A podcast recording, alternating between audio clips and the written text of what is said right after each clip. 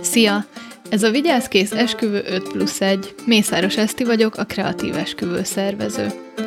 Az esküvő szervezés első pontja általában a helyszín kiválasztása, ami sokszor korán sem egyszerű feladat, higgyétek el, még így szervezőként sem. Minden párban felmerül, hogy vajon mitől lesz jó egy helyszín.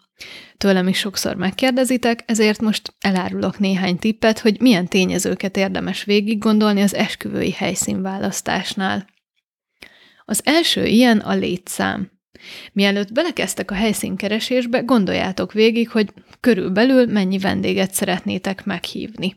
Ez az első szűrő, amin ne lepődjetek meg, de sok helyszín fenn fog akadni, ugyanis a legtöbb helyen van minimum és maximum létszám, attól függően, hogy hány ember tudnak leültetni és milyen elrendezésben. Alternatív megoldás lehet a sátorépítés, amivel ezt ki tudjátok küszöbölni. Szerintem érdeklődjétek meg, hogy van-e erre lehetőség, de azért ez eléggé meg fogja dobni majd a költségvetést, egy kérdést azért megér. Akkor is fontos tényező lesz a létszám, hogyha pont, hogy kevesen lesztek, hiszen egy egy nagy térben, egy, egy óriási térben elveszik 20, 30 vagy 40 ember, hogyha kisebb létszámú esküvőt terveztek. Ráadásul vannak helyszínek, jobban mondva, általában a helyszínek már így működnek, hogy megvan ugye a minimum létszámkeretük, és csúcs szezonban, meg hétvégéken bizonyos létszám alatt nem is adják ki a helyet. Második a költségvetés. Ugye ez mindenkinél egy kritikus pont, főleg mostanában, hiszen minden párnak van elképzelése, hogy maximum mennyit szeretnének az esküvőre fordítani. A helyszín és a catering általában a két legnagyobb tétel, de fontos, hogy maradjon büdzsétek az esküvő többi szolgáltatójára, meg a többi szolgáltatásra is, hiszen a sok kicsi a végén majd sokra megy.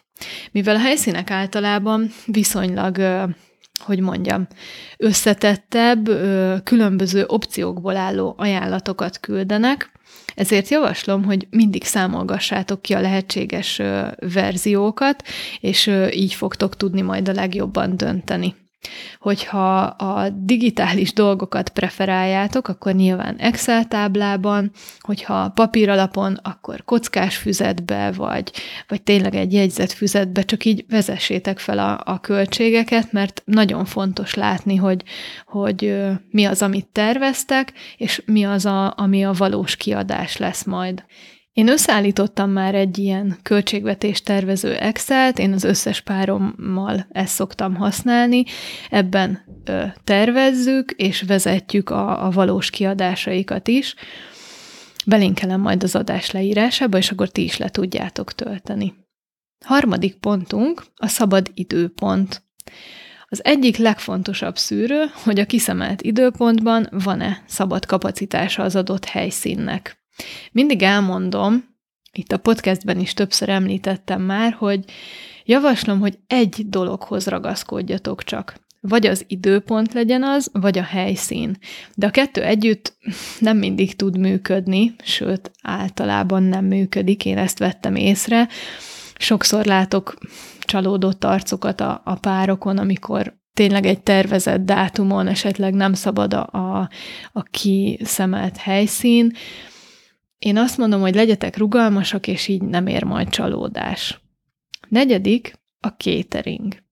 Sok helyszínnek van saját konyhája, de szintén sokan külsős catering cégekkel dolgoznak. Amennyiben saját maguk főznek, mindenképp menjetek el egy kóstolóra, mielőtt meghozzátok a döntést. A finom vacsora minden esküvőn fontos, ezért ne bízzátok a véletlenre, én, én nagy hangsúlyt fektetnék erre, szóval, hogyha ha a kaja nem jó az esküvőn, arra azért emlékeznek a, a vendégeket, szerintem itt senki nem szeretné, úgyhogy mindenképpen kérjetek ilyen próbakóstolást. Külsős kéteringesek esetén pedig járjatok utána, hogy, hogy kikkel dolgozik a helyszín, és kérjetek be mindenkitől árajánlatot, és akkor azokat is így nyugodtan hasonlítsátok össze, mert tényleg csak így tudtok majd dönteni. De mindig ár-érték alapján dönt, döntsetek, szóval, hogy ne, ne csak az legyen a lényeg, hogy mi, mi van a, a számlán, hanem hogy tényleg azért az összegért milyen minőséget, meg milyen ételt kaptok. Nagyon fontos. Az ötödik a szállás. Attól függően, hogy hol szeretnétek tartani a lagzit, járjatok utána, hogy hogy a helyszínen vagy a környéken vannak-e szállás lehetőségek. Hogyha a két család nagyon messze él egymástól, akkor javaslom, hogy az egyikhez legyen közel a lagzi helyszíne, mert akkor tudtok ugye spórolni a szálláson. Sokan vannak, akik a félutat választják, de én ezt nem javaslom senkinek, az én párjaimnak mindig mondom, hogy ez szívás, mert akkor mindenkinek utaznia kell, mindenkinek szüksége lesz szállásra, ami szintén megdobja a büdzsét, azt meg senki nem szeretné.